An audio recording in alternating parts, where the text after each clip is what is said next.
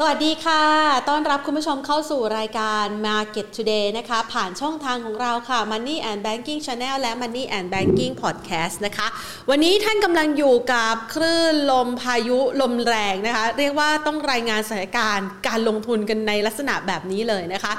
วันนี้เนี่ยเป็นภาพที่แตกต่างจากการลงทุนเมื่อวานที่ผ่านมาแต่จริง ๆ แล้วเนี่ยถ้าเรามองถึงสัญญาณการลงทุนในตลาดหุ้นไทยเขาบอกเราล่วงหน้าตั้งแต่เมื่อวานนี้แล้วนะคะ เมื่อวานนี้ตลาดหุ้นไทยเปิดด้วยความเบิกบาน พุ่งขึ้นไปแต่ระดับสูงสุดนั้นบวกขึ้นไปเกือบเกือบ15 จุด แต่สุดท้ายแล้วเนี่ยพอช่วงปลายท้ายตลาด ปิดปรับตัวลดลงนะคะ เรียกว่าลงมายืนอยู่ในแดนลบนำเอาตลาดอื่นๆไปก่อน คือตลาดอื่นๆนะเขาขานรับกับผลการประชุมของเฟดที่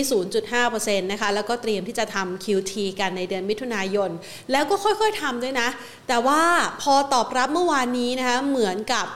มีการประเมินในเชิงที่แง่บวกเกินไป คือฟังคุณเจอรมแล้วก็เบาใจนะคะ แต่พอมาเมื่อวานนี้เริ่มกลับมาสังเกตสังกากันอีกรอบหนึ่ง ทิศทางอัตราเงินเฟ้อในแต่ละประเทศยังคง ปรับตัวสูงขึ้นอย่างร้อนแรงนะคะ ดังนั้นนักลงทุนทั่วตลาดก็เลยมองไปในทางเดียวกันว่า สงสัยไอ้การที่ส่งสัญญาณออกมาว่าจะขึ้นดอกเบี้ย 0.5%ในเดือนมิถุนายน มันอาจจะไม่เพียงพอในการสกัดอัตราเงินเฟ้อได้นะคะ ดังนั้นจึงอาจมีความเป็นไปได้ที่เฟดอาจจะใช้ยาที่แรงกว่านั้นนะคะ คือว่า 0.5 เนี่ยก็ถือว่าแรงแล้ว แต่อาจจะใช้แรงกว่านั้น อาจจะไม่ได้เป็นไปตามที่คุณเจอโรมพาวเวลส่งสัญญานะคะ ดังนั้นภาพก็เลยเกิดความผันผวนขึ้น มีแรงขายถล่มทุกตลาดในช่วงค่ำคืนที่ผ่านมานะคะ ตลาดหุ้นดาวโจนส์ของสหรัฐอเมริกาก่อนเที่ยงคืนเมื่อวานนี้ ถ้าใครติดตามนี่ดำดิ่งไปเกือบ 1,300 จุดนะคะ ก่อนที่จะฟื้นกลับมาเล็กน้อยนะคะ ติดลบไปพันกว่าจุดนะคะ คือขึ้นมาเท่าไหร่ เอากลับคืนไปเท่านั้นแถมยังติดลบด้วยนะคะ ทีนี้เรามาดูบ้าง บรรยากาศในลักษณะแบบนี้เนี่ยนะคะ มันไม่ได้เป็นเพียงแค่ตลาดหุ้นสหรัฐอเมริกาเท่านั้น ส่งสะท้อนกลับมายังตลาดหุ้นในโซนเอเชียเช้าวันนี้ด้วย และแน่นอนตลาดหุ้นไทยมีหรือว่าจะหลีกเลี่ยงได้พ้นนะคะ เรียกว่าเปิดกระโดด เปิดกระโดดนะคะถ้าเปิดแล้วเป็นขาขึ้นนะคะ ฟังก็ดูเออเปิดกระโดดนะคะ แต่อันนี้เรียกว่าเปิดกระโดดลงนะคะเหมือนเหมือนเหมือนลิฟต์ค้างอะลิฟต์มันซุดนะคะ แล้วก็เปิดออกมาแล้วก็ปรับตัวลดลงโดยทันทีนะคะ ในช่วงเช้า ปรับตัวลดลงไปกว่า 25 จุดนะคะ ก่อนที่จะมีแรงรีบาวกลับนะคะ กลับคืนมาเนี่ยปิดตลาดภาคเที่ยงติดลบไปประมาณ 15.69 จุด แต่ก็ไม่น้อยนะ ถือว่าเกือบเกือบ1%เลยทีเดียวนะคะ ปิดตลาดภาคเที่ยงไปที่ระดับ 1,627.61 จุดค่ะ ด้วยมูลค่าการซื้อขายครึ่งเช้านะคะ 42,725 ล้านบาท ในขณะที่หุ้นนะคะที่มีมูลค่าการซื้อขายสูงสุดในเช้าวันนี้ ก็มีการสลับกลุ่มเล่นนะคะ ยังพอมีหุ้นที่มีแรงเก็งกำไรคึกคักอยู่บ้างนะคะ ก็เป็นหุ้นตัวเล็กตัวน้อย ส่วนหุ้นที่อาจจะได้รับผลกระทบหรือว่าขึ้นมาแรงๆก่อนหน้านี้ แน่นอนว่าถูกเทขายทำกำไรนะคะ เพื่อที่จะป้องกันความเสี่ยงที่เกิดขึ้น เราจะเห็นภาพนะคะ ของเช้าวันนี้นะคะที่มูลค่าการซื้อขายนะคะในตลาดหุ้นไทยนะคะในช่วงเช้าก็ถือว่ามีความเคลื่อนไหวที่ค่อนข้างหวือหวานะคะถ้าเราไปดูนะคะมูลค่าการซื้อขายในเช้าวันนี้นะอันนี้แพนกำลังพยายามดูอยู่นะคะ อะนะคะก็จะเห็นภาพนะคะว่าแต่ละหุ้นแต่ละตัวนี้มีความเคลื่อนไหวที่แตกต่างกันออกไปนะคะ อย่างทางด้านของหุ้นในกลุ่มพลังงาน กลุ่มธนาคารนะคะ ก็มีแรงซื้อ ก่อนหน้านี้วันนี้มีแรงเทขายไม่ว่าจะเป็น SCB กสิกรไทยนะคะหรือทางด้านของ BBL เองนะคะ ส่วนหุ้นในกลุ่มค้าปลีกที่ก่อนหน้านี้เป็นกลุ่มเปิดเมืองที่คาดหวังกันว่าน่าจะมาแรงมาดีเนี่ยนะคะ ก็ถูกแรงเทขายเช่นเดียวกันหลีกเลี่ยง หลบไม่พ้นว่าอย่างนั้นเถิดนะคะ ช่วงเวลานี้เนี่ยถือว่าเป็นความผันผวนของตลาด ส่วนทางด้านของหุ้นที่เกี่ยวข้องกับพลังงานนะคะอาจจะต้องจับตากันสักนิดนึงเพราะว่าราคาน้ำมันในตลาดโลกยังคงพุ่งทะยานอย่างต่อเนื่องนะคะ ล่าสุดเวสต์เท็กซัสแล้วก็เบรนท์นั้น ยืนอยู่สักประมาณ 109นะคะถึง 111 ดอลลาร์ต่อบาร์เรลด้วยนะคะสถานการณ์ที่ยังคงมีความสุ่มเสี่ยงเกี่ยวกับเรื่องของการประกาศมาตรการคว่ำบาตรระหว่าง EU ที่จะมีต่อรัสเซียนะคะ ตอนนี้เนี่ยกำลังเสนอชาติสมาชิกว่าจะเอาร่วมกันด้วยไหมในการที่จะระงับการนำเข้าน้ำมันจากรัสเซียนะคะ แต่ในขณะเดียวกัน เราจะเห็นนะว่ารัสเซียเองเนี่ยก็พยายามที่จะหาวิถีทางในการที่จะขายสินค้าของเขานะคะที่มีอยู่ อย่างเช้าวันนี้เนี่ยมีการรายงานนะคะว่าบริษัทก๊าซพร้อมซึ่งเป็นยักษ์ใหญ่ด้านพลังงานของรัสเซียเองเขามียอดขายก๊าซธรรมชาติให้กับจีนปรับตัวสูงขึ้น 60%ในช่วงระยะเวลา 4 เดือนแรกนะคะ แล้วมันก็เป็น ภาพความร่วมไม้ร่วมมือที่มีมากว่า 10 ปีแล้วนะคะที่รัสเซียกับจีนเนี่ยเขามีความสัมพันธ์อันดี แล้วก็มีการตกลงนะคะข้อตกลงที่จะมีการส่งก๊าซหรือว่าค้าขายก๊าซธรรมชาติร่วมกันเนี่ยในระยะเวลา 30 ปีข้างหน้านะคะก็อะ เป็นสิ่งหนึ่งที่เอามารายงานฝากกันนะคะ แต่สิ่งที่นักลงทุนจับตามองกันเป็นพิเศษในช่วงเวลานี้แน่นอนว่านโยบายการเงินเนี่ยแหละนะคะ ที่มีผลกระทบนะคะต่อฟันโฟเงินไหลเข้าไหลออก เราจะมาวางแผนการลงทุนอย่างไร หลังจากที่เฟดเนี่ยส่งสัญญาณออกมา ดูผ่อนคลายกว่าที่ตลาดคาดการแต่ตลาดเนี่ยเริ่มมองไปข้างหน้า ว่าเฟดอาจจะใช้ยาแรงเพิ่มมากยิ่งขึ้นนะคะ ในการที่จะควบคุมสถานการณ์ที่ทางอัตราเงินเฟ้อนะคะ เดี๋ยวเรามาพูดคุยกันนะคะก่อนอื่นขอขอบพระคุณผู้สนับสนุนใจดีของเราค่ะ True 5G คบกับ True ดียิ่งกว่า และทางด้านของ SCB ธนาคารไทยพาณิชย์นะคะ ที่ให้การสนับสนุนเราได้มีโอกาสมาพูดคุยกับคุณผู้ชม เป็นประจำทุกๆวันนะคะมาวันนี้ อย่างที่บอกไปแล้วค่ะว่าเราต้องมาสร้างพอร์ตที่แข็งแกร่งกันแล้วนะคะ ในช่วงจังหวะเวลานี้หลังจากที่ตลาดประเมินสถานการณ์ว่าการขึ้นอัตราดอกเบี้ยที่ 0.5%นะคะมันอาจจะไม่เพียงพอในการสกัดกั้นเงินเฟ้อได้นะคะ อาจจะใช้ยางแรงในการที่จะสู้กับศึกครั้งนี้นะคะ แนวโน้มการลงทุนต่อไปจะเป็นอย่างไรพูดคุยกันกับคุณสุทธิชัยคุ้มวรชัยค่ะผู้อำนวยการอาวุโสฝ่ายวิจัยการลงทุนสายงานวิจัย จากบริษัทหลักทรัพย์ไทยพาณิชย์ค่ะ สวัสดีค่ะคุณสุทธิชัยค่ะ สวัสดีครับผมคุณแพรแล้วสวัสดีท่านที่ชมครับ ค่ะ อยากจะรบกวนคุณสุทธิชัยกันหน่อยนะคะ มาถอดรหัสการส่งสัญญาณของเฟดในครั้งนี้นะคะ ต้องยอมรับว่าเมื่อวานเรารู้ผลการประชุม แต่ว่าเมื่อวานกับวันนี้การตอบรับของตลาดแตกต่างกันโดยสิ้นเชิงนะคะ เราประเมินสัญญาณที่เฟดส่งออกมา แล้วก็พยายามที่จะถ่ายทอดให้กับตลาดกับการรับรู้ของนักลงทุนยังไงบ้างคะผมว่าภาพหนึ่งก็ต้องบอกว่าในในหลังจากประชุม ของ FOMC นะครับการปรับขึ้นดอกเบี้ยเนี่ย 0.5%ไม่ได้เป็นอะไรที่ที่ที่เกินเลยจากที่ตลาดคาดนะครับ ก็คือตลาดก็คาดแบบนี้เพียงแต่ว่าถ้าเกิดเราดูในแง่ของตัว 0.5%เนี่ยก็ต้องก็ถือว่ามันเป็นระดับที่ค่อนข้างสูงนะครับถ้าเกิดย้อนหลังกลับไปเนี่ยระดับที่ 0.5%เนี่ยก็ก็เกิดขึ้นครั้งสุดท้ายก็แถวๆประมาณเดือนพฤษภาปีปี 2000 นะครับ แต่ว่าจุดหนึ่งก็ต้องเรียนว่า เป็นไปตามที่ตลาดคาดนะครับ อีกมุมหนึ่งเนี่ยในส่วนของตัวการลดขนาดงบดุลนะครับ ก็ออกมาจริงๆ แล้วผมว่าอาจจะเบากว่าที่ตลาดคิดเอาไว้นะครับ อันนี้คือสิ่งที่ตลาดมองในในคืนวันพุธนะฮะถ้าเกิดเราดูที่ภาพของตัว QT เนี่ยเดิมทีพูดบอกว่าจะจะเริ่มที่9 9 95,000 ล้านนะครับ ตอน 3 เดือนแรกตั้งแต่มิถุนาเป็นต้นไปเนี่ยจะอยู่ที่ครึ่งหนึ่งก็คือ 47,500 ล้านนะครับเพราะฉะนั้นเนี่ยถ้าเกิดดู 2 ภาพนี้ดูเร็วๆก็ก็เหมือนเป็นบวกนะครับคำว่าเป็นบวกเนี่ยคือเฟดเนี่ยฮอกน้อยกว่าที่ตลาดประเมินเอาไว้นะครับ แล้วก็นอกจากนั้นเองเนี่ยถ้าเกิดไปดูนะฮะก็จะพบว่าประธานเฟดก็มีการพูดว่าการขึ้นดอกเบี้ยระดับประมาณ 0.75 เนี่ยโอกาสยังมีไม่มาก นะครับแล้วก็มีการพูดไปถึงเรื่องของตัวภาพของตัวเศรษฐกิจสหรัฐที่น่าจะแข็งแกร่งพอที่จะรับการขึ้นดอกเบี้ยในรอบนี้ได้นะครับ ภาพของตัวตัวเลขเศรษฐกิจเองเนี่ยก็อยู่ในระดับที่ค่อนข้างดีอย่างที่เราเห็นกันนะครับ ตัวเลขว่างงานเนี่ยก็ลดลงมาอยู่แถวๆระดับก่อนเกิดโควิดอยู่แล้วนะครับ ซึ่งระดับนี้เนี่ยมันก็เป็นระดับที่ต่ำที่สุดในรอบเกือบ 5 ทศวรรษที่ผ่านมานะครับ แต่ว่าสิ่งหนึ่งก็คือภาพนี้เนี่ยก็ก็ต้องเรียนว่า ตัวความเสี่ยง ของตลาดเนี่ยมันยังคงมีอยู่นะครับ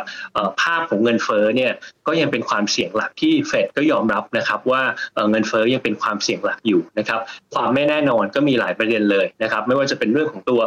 สงครามของในยูเครนเองนะครับหรือว่าในแง่ของตัวประเทศจีนที่มีการล็อกดาวน์นะครับซึ่งอันนี้เนี่ยอย่างที่เราเคยเห็นกันมานะครับแล้วก็ตอนนี้ก็คือเกิดเกิดขึ้นอยู่นะครับอาจจะนำไปสู่ภาพของตัวปัญหาด้านของตัว supply disruption นะครับซึ่งอันนี้เนี่ยทางจุดหนึ่งก็คือผมว่าเรายังเชื่อนะครับว่าเฟดเนี่ยจะยังคงนโยบายการเงินตึงตัวแบบนี้ต่อไปนะครับ ถ้าเกิดมองไปข้างหน้าเนี่ยการประชุมหลังจากนี้เป็นไปได้ครับว่าการประชุมใน 2 ครั้งถัดไป น่าจะมีการขึ้นที่ระดับ 0.5%นะครับสองครั้งถัดไปก็คือเดือนมิถุนาและก็กรกฎา ต่อจากนั้นอีก 3 ครั้งที่เหลือนะครับ กันยาพฤศจิกาแล้วก็ธันวาเนี่ยน่าจะขึ้นที่ประมาณสัก 0.25%นะครับ เพราะฉะนั้นเนี่ยที่สิ้นปีถ้าเกิดเป็นไปตามค่าแบบนี้นะครับรวมทั้งหมดก็จะมีการขึ้นดอกเบี้ย 2.5%ในปีนี้ระดับดอกเบี้ยณสิ้นปีของสหรัฐเนี่ยจะอยู่ที่ 2.5 ถึง 2.75%เพราะฉะนั้นถ้าเกิดเราดูในภาพนี้เนี่ยก็คือความเสี่ยงยังมีอยู่ แล้วก็ การปรับขึ้นดอกเบี้ยนโยบายของสหรัฐเนี่ยก็น่าจะยังมีต่อเนื่องไปในปีทั้งปีนะครับดังนั้นถ้าเกิดดูในภาพนี้เองเนี่ยเราเราก็ต้องเรียนตรงๆนะครับว่าภาพของความผันผวนเนี่ยยังคงมีอยู่อย่างแน่นอนนะครับดังนั้นเนี่ยการลงทุนก็ต้องอยู่บนความระมัดระวังพอสมควรครับ ค่ะ แล้วการตอบรับของตลาดล่ะคะ หลังจากที่เมื่อวานนี้มีแรงซื้อชุดขึ้นไป แล้ววันนี้มีแรงเทขายออกมา มันจะเกิดภาวะที่เรียกว่า hard landing ไหมคะ กับการผันผวนของเม็ดเงินลงทุนที่อาจจะเกิดขึ้น หลังจากที่เฟดยังคงเดินหน้าในการที่จะขึ้นอัตราดอกเบี้ยเพื่อสกัดเงินเฟ้อค่ะ ผมว่าภาพหนึ่งก็ต้องบอกว่าจุดนี้เป็นจุดที่อย่างที่เรียนนะครับว่าที่เกิดเราดูเฟดเนี่ยยังค่อนข้างชัดเจนว่า วันนี้ไม่ได้มองโกรดเพราะว่าเชื่อว่าโกรดยังยังอยู่ในระดับที่ดีและรับได้ ดังนั้นถ้าเกิดว่าการปรับขึ้นดอกเบี้ยของเฟดเนี่ยมันไม่ได้รุนแรงจนเกินไปนะครับ ตลาดรับได้ จุดนี้ก็จะเป็นจุดหนึ่งที่ช่วยทำให้ภาพของตัวเงินเฟ้อเนี่ยปรับตัวลดลงมา เงินเฟ้อที่ปรับลดลงมา ส่วนหนึ่งก็ต้องบอกว่าเศรษฐกิจก็จะเริ่มชะลอตัวลงมาในระดับหนึ่ง แต่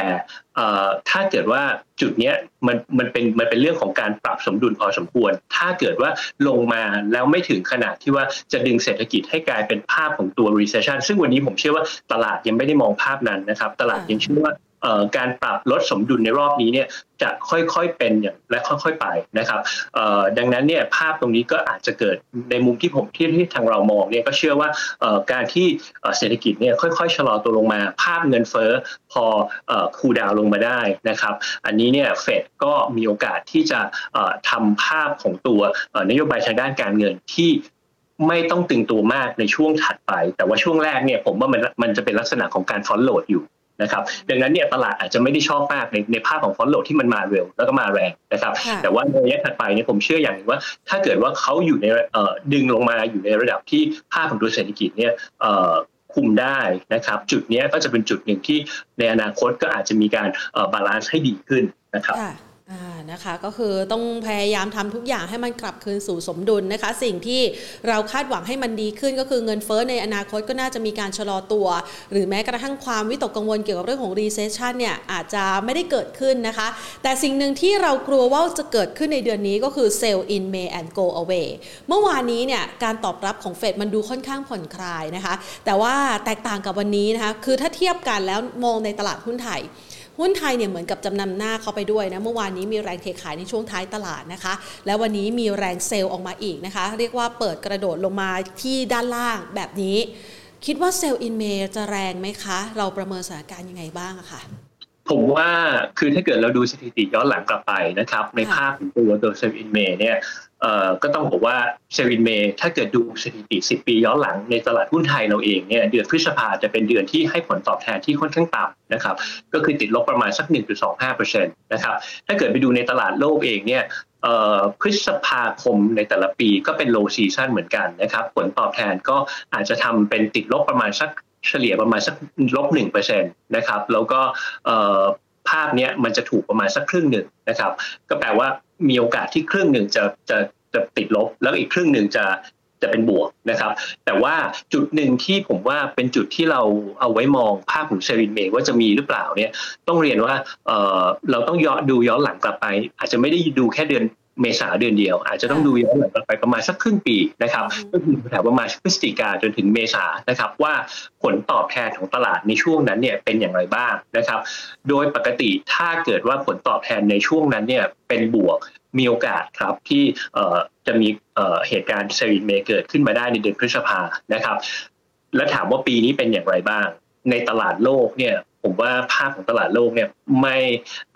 ผลตอบแทนในช่วง 6 เดือนก่อนหน้าเนี่ย ไม่ได้ดีนะครับเป็นติดลบ ดังนั้นเนี่ยความเสี่ยงของตลาดโลกเนี่ยอาจจะมองว่ามีมีมีโอกาสที่จะเกิดขึ้นประมาณสักไม่ถึงครึ่งหนึ่งนะครับ ประมาณสัก 40%นะครับ แต่ว่าถ้าเกิดกลับมาดูที่ตลาดไทยเนี่ยต้องบอกว่าตลาดไทยในช่วงตั้งแต่ต้นปีที่ผ่านมาเนี่ยถือว่าค่อนข้างจะแข็งแกร่งนะครับ แล้วก็ผลตอบแทนของเราเนี่ยก็ยังถือว่าเป็นบวกอยู่นะฮะเพราะฉะนั้นเนี่ย เรามีความเสี่ยงที่อาจจะมีภาพของ Sell in May เกิดขึ้นมาได้นะครับ เพราะว่าถ้าเกิดดูการให้น้ำหนักเปอร์เซ็นต์โอกาสที่จะเกิดขึ้นสำหรับในทางส่วนของ SCBS เรามองเนี่ยมีโอกาสที่จะให้ผลตอบแทนที่เป็นติดลบนะครับหรือว่า Sell in May จะเกิดขึ้นในตลาดไทยเนี่ยมากกว่า 50%นะครับดังนั้นเนี่ยก็ต้องบอกว่าเวลาที่เราดู Sell in May เราคงไม่ได้ดูเฉพาะภาพของตัวตลาด เราก็ต้องไปดูนิดนึงนะครับว่ากลุ่มไหนที่ให้ผลตอบแทน ดีหรือไม่ดีนะครับ ในภาพของตัวกลุ่มที่อาจจะให้ผลตอบแทนที่ไม่ได้ดีมากในช่วงเดือนพฤษภาเนี่ยส่วนใหญ่ก็จะเป็นกลุ่มการเงิน หรือว่ากลุ่มพวกไอซีทีหรือว่ากลุ่มสื่อสารครับค่ะนั่นหมายความว่ากลุ่มการเงิน ICT หรือว่าสื่อสารที่อาจจะผลตอบแทนไม่ค่อยดี อาจจะไม่ใช่เป้าหมายในการขายใช่ไหมคะ อันนี้จะเป็น เอ่อเป็นโอกาสที่เอ่อเป็นมีโอกาสที่จะถูกขายได้ครับในอดีตที่ผ่านแบบนั้นแต่มันก็มีกลุ่มมีกลุ่มหนึ่งที่เป็นกลุ่มหลมโลภัยนะครับซึ่งกลุ่มพวกนี้เนี่ยถ้าเกิดให้เรามองเนี่ยนะครับ ก็จะเป็นกลุ่มที่เกี่ยวข้องกับการบริโภคนะครับ แล้วก็กลุ่มที่เกี่ยวข้องกับ healthcare กลุ่มที่เกี่ยวดังนั้นเนี่ยในในในจุดหนึ่งก็คือผมว่าภาพของการสร้างพอร์ตในเดือนนี้ เราก็อาจจะต้องมีความระมัดระวังอย่างที่พูดตอนแรกสุดเลยนะครับ แล้วก็มองหาพวกกลุ่มของที่เป็นหลุมหลบภัยด้วยนะครับ ที่จะปลอดภัยจาก Sell in May นะครับดังนั้นเนี่ยสิ่งที่เราจะเลี่ยงเราจะเลี่ยงแบงค์นะครับ เพราะว่าแบงค์เนี่ยตามสถิติแล้วเนี่ยมีโอกาสที่จะมีความเสี่ยงค่อนข้างสูง และภาพหนึ่งก็คือแบงค์เนี่ยก็จะวิ่งไปกับภาพของตัวเศรษฐกิจด้วย เศรษฐกิจถ้ามีความกังวลเนี่ยแบงก์ก็อาจจะมีความเสี่ยงนิดนึงนะครับ อีกกลุ่มหนึ่งเนี่ยก็จะเป็นพวกกลุ่ม พวกพวกวัสดุก่อสร้างนะครับ กลุ่มพวกนี้เนี่ยก็จะมีภาพของความเสี่ยงเรื่องของตัวต้นทุนที่ปรับเพิ่มขึ้น เราเห็นภาพของตัวค่าไฟที่จะปรับเพิ่มขึ้นนะครับ ดีเซลที่กำลังจะปรับเพิ่มขึ้น เพราะฉะนั้นเนี่ยพวกนี้ก็อาจจะมีความเสี่ยงเกี่ยวเรื่องของต้นทุนนะครับ ดังนั้นเนี่ยกลุ่มพวกนี้คือกลุ่มที่เราอาจจะเลี่ยงไปนิดหนึ่งนะครับ รวมถึงพวกหุ้น กลุ่มที่เป็นขนาดเล็กด้วยนะครับที่จะมีความผันผวนกับตลาดค่อนข้างสูง แล้วก็มองไปหากลุ่มที่มีความทนทานก็คือพวกกลุ่มที่เป็นเฮลท์แคร์รวมถึงพวกกลุ่มที่เกี่ยวข้องกับการบริโภคครับ ค่ะนะคะพอพูดถึงตัวเล็กๆ นี่ช่วงนี้เก่งกำไรกันคึกคักเลยทีเดียวนะคะ ใครใช้จังหวะเข้าเร็วออกเร็วได้ก็อาจจะได้กำไร แต่ถ้าหากว่าใครไม่เชี่ยวชาญพอก็อาจจะต้องระมัดระวังนะคะ ทีนี้มาดูกันต่อนะคะคุณสุทธิชัยคะในช่วงจังหวะเวลาแบบนี้เนี่ยนะคะ แน่นอนว่าพอฝั่งหนึ่งเขาใช้นโยบายการเงินแบบตึงตัวนะคะก็คือสหรัฐอเมริกา เริ่มที่จะพยายามควบคุมอัตราเงินเฟ้อด้วยการใช้นโยบายการเงิน แต่ว่าในฝากฝั่งของเอเชียเองเนี่ยนะคะ ทั้งจีนก็ยังเจอกับโควิด ญี่ปุ่นก็เจอกับโควิด แล้วก็พยายามที่จะหลุดพ้นจากเงินฝืดนะคะ หรือแม้กระทั่งไทยเองเนี่ยยังไม่ผ่านพ้นในความวิกฤตจากโควิด -19 เลยเนี่ยนะคะทำให้นโยบายการเงินที่แตกต่างกันแบบนี้ มันจะทำให้เกิดเม็ดเงินหรือว่าฟันโฟเขาเลือกทางเลือกข้างด้วยหรือเปล่าคะ ก็ต้องบอกว่าภาพของนโยบายที่ต่างกันเนี่ยอาจจะทำให้ภาพนี้เนี่ยก็นำไปสู่ภาพของตัวค่าเงินนะครับ ในส่วนตัว US เนี่ยที่เลือกใช้นโยบายการเงินแบบตึงตัวเนี่ยก็มีโอกาสที่ค่าเงินจะแข็งค่าขึ้น ในขณะที่ฝั่งบ้านเราเนี่ยก็จะอ่อนค่าลงนะครับ อันนี้ก็ตรงไปตรงมา ซึ่งถ้าเกิดในแง่ของความสมดุลของของฟันฟลูเนี่ยมีโอกาสที่จะไหลไปนะครับ แต่ว่าอันนี้เนี่ยก็ก็ต้องมอนิเตอร์กันนิดหนึ่งนะครับอาจจะเป็นความเสี่ยงกับภาพของตลาดหุ้นในฝั่งของของอาเซียนได้ในระยะสั้นนะครับ ซึ่งเรามองว่าภาพนี้จะเกิดขึ้นก็คือภาพสั้นๆประมาณ 1-2 เดือนนะครับ แต่ว่าภาพยาวเนี่ยผลกระทบจากภาพตรงนี้อาจจะไม่ได้มีมากเท่าไหร่นะนะครับ ถ้าเกิดเข้ามาดูเองในภาพของตัวตลาดไทยเราเองเนี่ยในช่วง ที่ผ่านมาเนี่ยก็ยังมียังไม่ได้พบนะครับว่ามีกระแสเงินต่างชาติไหลออกนะครับในช่วงเดือนเมษาที่ผ่านมานะครับในเดือนเมษาเนี่ยต่างชาติยังคงซื้อสุทธิหุ้นไทยต่อเนื่องเป็นเดือนที่5นะครับอยู่ที่ประมาณสัก 1 0,000 ล้านบาทนะครับ แต่ว่าภาพของตัวกระแสเงินตรงนี้เนี่ยการซื้อสุทธิเริ่มมี ภาวะที่ลดลงมาแล้วนะครับ เดือนเดือนมีนาเนี่ยยังซื้อสุทธิอยู่ประมาณสักสามหมื่นล้าน เดือนเดือนที่ผ่านมาคือเดือนเมษาเนี่ยซื้ออยู่ที่ประมาณ 1 0,000 ล้านบาทนะครับ เพราะฉะนั้นเนี่ยอย่างที่เรียนครับว่าคงอาจจะต้องมีการมอนิเตอร์นิดนึงนะครับ ถ้าเกิดมีกระแสเงินไหลออกเนี่ยอันนี้อาจจะเป็นความเสี่ยงภาพระยะสั้นนิดนึงนะครับ แล้วก็ในจุดหนึ่งเนี่ยภาพหนึ่งก็คืออย่างที่ทางด้านคุณคุณแพนบอกเลยนะครับว่า ตัวตัวค่าเงิน US ดอลลาร์เนี่ยมันมันแข็งค่าขึ้น แล้วก็ฝั่งบ้านเราเนี่ยเราเราไม่ได้ใช้นโยบายการเงินที่ตึงตัวแบบนั้นนะครับเพราะฉะนั้นเนี่ยอันนี้ก็เป็นความเสี่ยงนิดนึงนะครับ เพราะว่าถ้าเกิดเราดูในแง่ของการแข่งค่าของค่าเงินดอลลาร์เนี่ยในมุมถ้าเรายืนอยู่ในมุมของประเทศในประเทศอเมริกานะครับมันอาจจะเป็นปัจจัยหนึ่งที่ช่วยนะครับในการลดทอนเงินเฟ้อลงมาได้บ้างนะครับเพราะว่า import inflation ของสหรัฐเนี่ยอาจจะลดลงนะครับเพราะว่าค่าเงินของเขาแข็งค่าขึ้นแต่ว่าคนที่อยู่ตรงข้ามกับสหรัฐเนี่ยอันนี้ดูมีความเสี่ยงเพิ่มขึ้นถูกไหมฮะเพราะว่าค่าเงินมันอ่อนค่าลงนะครับ ดังนั้นเนี่ย import inflation ของประเทศที่อยู่ตรงข้ามกับสหรัฐเนี่ยก็จะดูสูงขึ้นนะครับ ซึ่งอันนี้เนี่ยก็อาจจะส่งผลกระทบกับภาคตัวเศรษฐกิจ แล้วก็อาจจะเกิดภาวะที่เราเรียกว่า stagflation ได้ง่ายขึ้นครับ ค่ะไทยมีแรงต้านทานไหมคะ เพราะว่าไทยเองเนี่ยนะคะก็ค่อนข้างกังวลใจอยู่แล้ว เกี่ยวกับเรื่องของกำลังซื้อการใช้จ่ายของผู้บริโภคนะคะ ยังไม่ทันฟื้นตัวจากโควิด -19 ดีนะคะมาเจอเรื่องของนโยบายการเงินของแต่ละประเทศที่แตกต่างกันไป เรายังต้องเผชิญกับเงินเฟ้อที่เร่งตัวสูงขึ้นด้วยนะคะ เจ้าตัว inflation หรือว่า stagflation เนี่ยมีโอกาสเกิดขึ้นในไทยด้วยไหมคะผมว่าผมว่าณจุดนี้เนี่ยเราคงต้อง ระวังนิดนึงนะครับแต่ว่าผมเชื่ออย่างหนึ่งว่าในภาพของตัวผู้บริหารประเทศนะครับ รัฐบาลหรือว่าทางทางแบงก์ชาติเนี่ยคงมอนิเตอร์จุดนี้อยู่พอสมควรนะครับ แล้วก็ถ้าเกิดเราดูย้อนหลังกลับไปในสูตรของตัวแบงก์ชาติเองเนี่ยประเด็นที่แบงก์ชาติพูดมาตลอดคือ วันนี้เนี่ยยังเชื่ออยู่นะครับว่าเงินเฟ้อเนี่ยมันเป็นภาพของ เป็นเป็นเป็นฝั่งของต้นทุนเนี่ยเป็นเป็นเรื่องของ cost push นะครับ ซึ่งเอ่อมันมันจะเกิดขึ้นในระยะสั้นนะครับ แล้วก็ที่สำคัญคือการปรับเรื่องของตัวดอกเบี้ยนโยบายเนี่ยอาจจะไม่ได้เข้าไปช่วยมันโดยตรงนะครับ ไม่ได้ไปช่วยลดโดยตรงนะครับ คือง่าย ๆ ก็คือว่าการขึ้นดอกเบี้ยไม่ได้แปลว่าราคาน้ำมันจะลดลงนะครับดังนั้นเนี่ย จุดหนึ่งที่ทางแบงก์ชาติให้ความสำคัญมากกว่าณตอนนี้ก็คือภาพของตัวการเติบโตเป็นหลักนะครับ ดังนั้นเนี่ยนโยบายของเราก็เลยเป็นผ่อนคลายนะครับแต่ว่าอย่างที่เรียนนะครับว่าเราคงต้องระมัดระวังกันนิดนึงเหมือนกันนะครับ เพราะว่าภาพของตัว เงินเฟอ้อที่เพิ่มขึ้นมาในฝั่งตัวต้นทุนเนี่ยมันเริ่มมีเรื่องของตัว second round effect ขึ้นมานะครับอาจจะเริ่มจากเดิมที่เป็นในในหมวดของตัวพลังงาน หรือว่าอาหาร วันนี้เนี่ยอาจจะเข้าไปซึมอยู่ในหมวดอื่นๆในอนาคตด้วยเช่นเดียวกันนะครับ เพราะฉะนั้นเนี่ยถ้าภาพตรงนี้มันมีการเร่งตัวมากขึ้นเนี่ยผมว่าก็เป็นจุดหนึ่งที่อาจจะต้องคอยดูครับว่าในช่วง ครึ่งปีหลังหรือว่าไปปลายปีเนี่ยจะมีภาพของตัวการทำนโยบายที่ต่างไปจากที่เรามองเห็นกันปัจจุบันหรือเปล่าครับค่ะ เราก็อาจจะต้องมีการติดตามสถานการณ์นะคะของเศรษฐกิจไทยอย่างต่อเนื่องด้วยนะคะ ทีนี้เราดูบ้านนะคะ อย่างที่เมื่อสักครู่นี้คุณสุริชัยว่าไว้นะว่า แน่นอนว่าเราเป็นคู่ตรงข้ามกับทางด้านของสหรัฐอเมริกา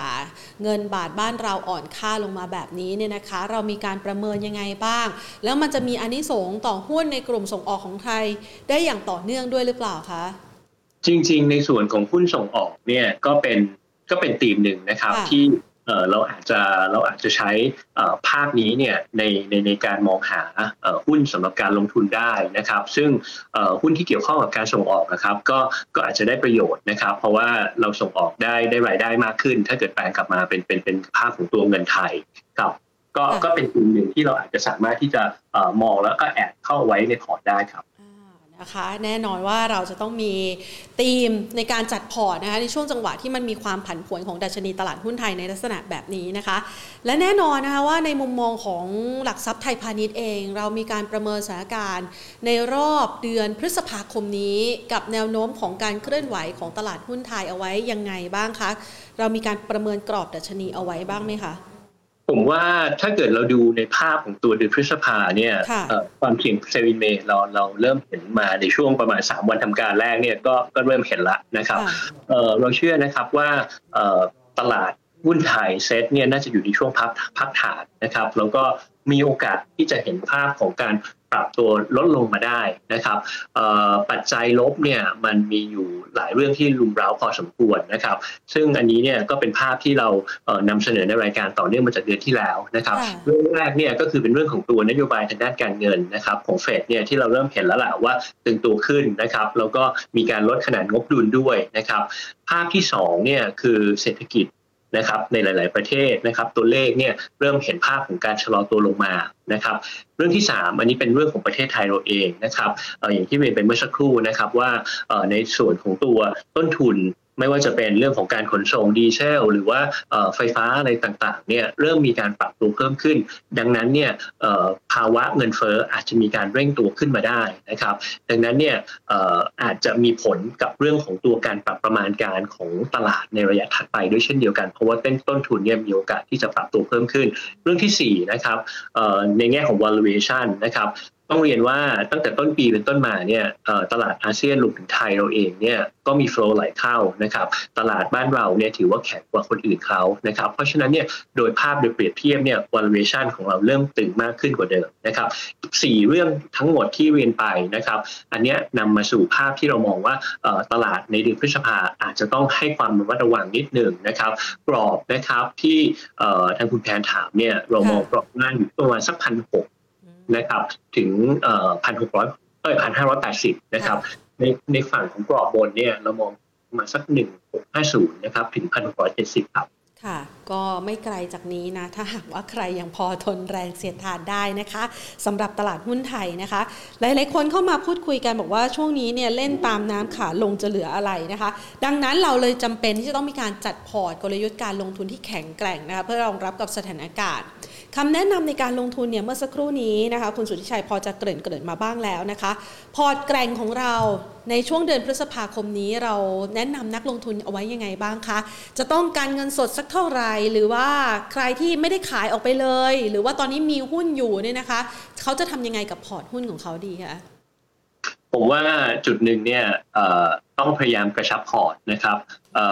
ถ้าเกิดว่ามันมีช่วงที่ตลาดปรับตัวเพิ่มขึ้นไปได้เนี่ย เราคงอาจจะต้องหาหุ้นในกลุ่มที่อาจจะดูไม่ใช่ธีมไม่เข้ากับธีมในตอนนี้เนี่ยอาจจะมีการปรับออกไปบ้างนะครับน้ำหนักการลงทุนของพอร์ตเราวันนี้เนี่ยนะครับcore port เนี่ยเราคงคงน้ำหนักประมาณสัก 50%นะครับ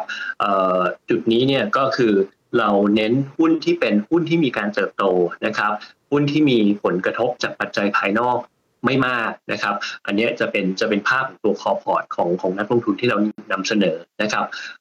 การลงทุนในช่วงนี้เราพยายามที่จะให้อยากจะให้นักลงทุนนะครับ เน้นในกลุ่มที่เป็นลักษณะของเชิงรับหรือว่า defensiveนะครับหุ้นกลุ่มที่มีการฟื้นตัวจากภาพของโควิด -19 นะครับที่มีความชัดเจนด้วยนะครับรวมถึงภาพของ ต้นทุนเมื่อกี้เรามีการพูดถึงความเสี่ยงเรื่องพวกนี้มาเกือบทุกเรื่องเลยนะฮะต้นทุนเพิ่มขึ้นดังนั้นเนี่ยเราต้องหาหุ้นที่มี pricing power หรือว่าสามารถจะส่งผ่านต้นทุนที่เพิ่มขึ้นเนี่ยไปในราคาขายได้ดีนะครับ ซึ่งอันนี้เนี่ยก็จะช่วย ทำให้หุ้นเหล่านั้นเนี่ยสามารถจะรักษา margin นะครับแล้วก็ลดความผันผวนตลาดได้ ถ้าเกิดเราเข้าไปดูในในแง่ของธีมของการลงทุนนอกจากเรื่องของธีมบาทอ่อนแล้วเนี่ยนะครับผมว่าภาพหลักๆ การลงทุนในหุ้นไทยเนี่ยนะครับเน้นเลยครับว่าเราเราอยากจะให้เน้นหุ้นที่เป็น defensive นะครับหุ้นที่สามารถจะเขา perform ได้ในช่วงที่ภาวะที่เป็น stagflation นะครับก็คือภาวะที่เป็นเงินเฟ้อสูง แล้วก็การเติบโตอยู่ระดับต่ำนะครับรวมถึงหุ้นที่เป็น real lending นะครับซึ่งคนที่จะมีมีความสามารถในการที่จะสู้กับตัวภาคของ stagflation ได้เนี่ยตัวหนึ่งก็คือภาคของตัวกลุ่มพลังงานนะครับกลุ่มพลังงานเนี่ยสามารถที่จะป้องกันความเสี่ยงจากภาคของเงินเฟ้อรวมถึงเรื่องของตัวความขัดแย้งทางการเมืองได้ด้วยนะครับ แล้วก็แต่ว่ากลุ่มพลังงานเนี่ยก็ต้องเรียนนิดนึงนะครับว่า อาจจะไม่ได้ดูดีเฟนซีฟมากขนาดนั้นในในภาพของความผันผวนของกลุ่มพลังงานนะครับ ดังนั้นเนี่ยกลยุทธ์ที่ทาง SCBS เราเลือกสำหรับกลุ่มพลังงานเนี่ยเราจะเลือกกลุ่มหุ้นที่เป็นลักษณะของ 3D มี D 3ตัวคือ defensive dividend แล้วก็ diversify นะครับอันนี้คือกลยุทธ์ภาพของการเลือกของตัวตัว energy นะครับนอกจากนั้นเองเนี่ยก็จะเป็นกลุ่มที่เป็นเอ่อ healthcare นะครับหรือว่ากลุ่มที่เกี่ยวข้องกับเรื่องของตัวอาหาร และก็เครื่องดื่มรวมถึงกลุ่มที่เป็นเชิงพาณิชย์นะครับเราเชื่อว่า 3 กลุ่มหลังที่พูดถึงเนี่ยจะสามารถที่จะมี pricing power สามารถที่จะส่งผ่านต้นทุนไปได้นะครับกับตัวสุดท้ายนะครับก็คือธีมถัดมาจริง ๆ แล้วเนี่ยมันเป็นเรื่องของธีม reopening ซึ่ง หุ้นในกลุ่มที่เรามองว่าน่าสนใจเนี่ยก็จะเป็นสามสามธีมที่เมื่อสามกลุ่มที่เมื่อเมื่อสักครู่เรียนไปก็คือ healthcare food and beverage แล้วก็ส่วนของตัว commerce นะครับ กับเรื่องสุดท้ายอย่างที่พูดไปตอนแรกเลยครับว่า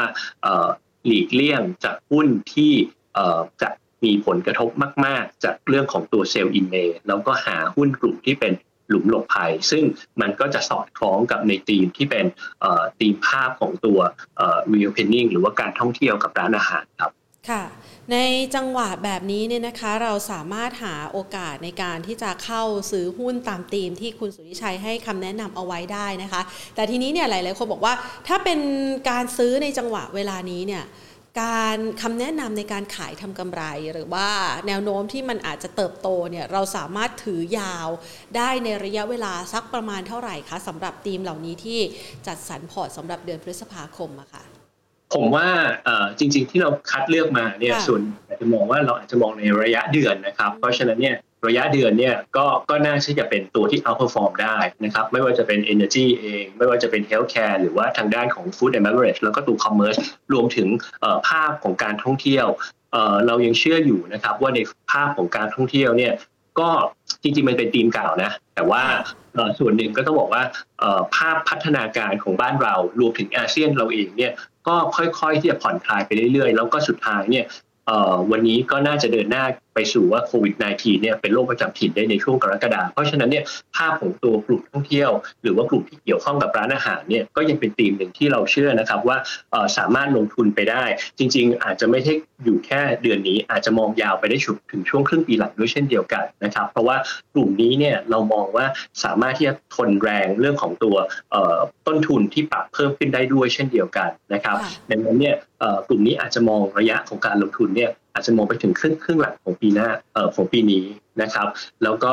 ค่อยๆพิจารณาดูว่าตลาดภาพตลาดเนี่ยดูดีขึ้น อาจจะมีการขายขายเท่ากำไร หรือว่าอาจจะมีการเปลี่ยนกลุ่มเล่นในอนาคตเนี่ยเดี๋ยวเราค่อยว่ากันอีกทีหนึ่งในในรอบถัดไปครับได้เลยค่ะ ไว้เดี๋ยวรอบถัดไปนะคะ เรามามองแล้วก็ประเมินสถานการณ์การลงทุนในตลาดหุ้นไทยกันอีกครั้งหนึ่งนะคะ คุณสุทธิชัยคะต้องขอขอบพระคุณมากเลยนะคะ ขอบคุณครับ สวัสดีค่ะสวัสดี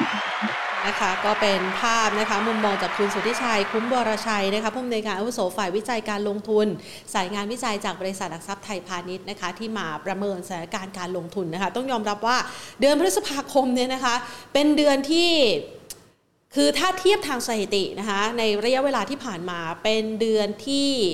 ภูมิคุ้มกันของเราอ่อนแรงนะคะ คือเดิมทีเนี่ยก็เป็นช่วงฤดูกาลในการที่จะเก็บเกี่ยวเอาปันผลย้ายกลับบ้านเขาไปแล้วนะคะ ปีนี้เรายังมาเจอทั้งเรื่องของเงินเฟอ้อที่เร่งตัวสูงขึ้นนะคะ ทั้งในกรณีที่มีปัญหาเรื่องของนโยบายการเงินนะคะของนานาประเทศที่ใช้แตกต่างกันไป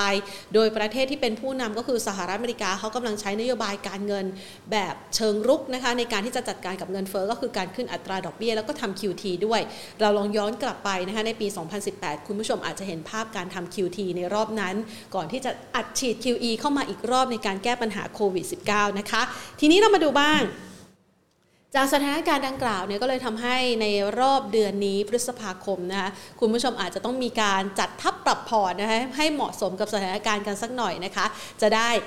ปลอดภัยปลอด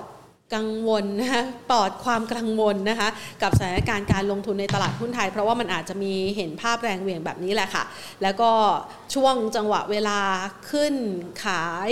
ลงซื้อเนี่ยนะคะ ก็ยังเป็นกลยุทธ์ที่เหมาะสม เพียงแต่ว่าลงซื้อก็อาจจะต้องเลือกหุ้นที่เขาได้เปรียบกว่าตัวอื่น ๆ กันสักหน่อยนะคะ วันนี้เนี่ยก็ให้หลากหลายธีมเลย ให้หลากหลายแนวคิดเลยนะคะ จากมุมมองของคุณสุทธิชัย ซึ่งวันนี้เนี่ยจะเห็นได้ว่าตลาดหุ้นไทยถ้าเทียบเคียงกับช่วงปลายปี2564 ที่ผ่านมา ยังยืนเหนือระดับที่เคยทำไว้นะคะ ดังนั้นก็จะเห็นได้ว่ายังมีความได้เปรียบแล้วก็ยังมีกำไรอยู่นะคะอะก็ระมัดระวังการลงทุนกันค่ะช่วงนี้นะคะ ส่วนท่านใดที่เข้ามาพูดคุยกันนะคะ สวัสดีนะคะ ทักทายคุณอ๋อย คุณพีรพงศ์นะคะ คุณยุพิน คุณลูกเกด คุณอยากจะรวยต้องลงทุน คุณสุรินคุณพีรยศนะคะ คุณหมอดูดวงจีน คุณช็อกโกแลตนะคะ และอีกหลากหลายท่านนะคะ รวมไปถึงทาง Facebook ด้วยนะคะ อันนี้ทักทายจากทางด้านของ YouTube Live นะคะ แล้วก็ Facebook ด้วยนะคะที่เข้ามาทักทายกันนะคะ จะบอกว่าวันนี้เนี่ยเราก็มีกิจกรรมมาฝากกันนะคะ ขอเป็นผู้ที่พร้อมนะคะจะไปเจอกันจริง ๆนะคะ ไปร่วมงานมหกรรมการเงิน Money Expo กับเรานะคะ นี่แพนมีกิจกรรมมาฝากกันนะเขาเขียนเป็นรายละเอียดมาให้เลยนะคะ กิจกรรมที่ว่าก็คือว่า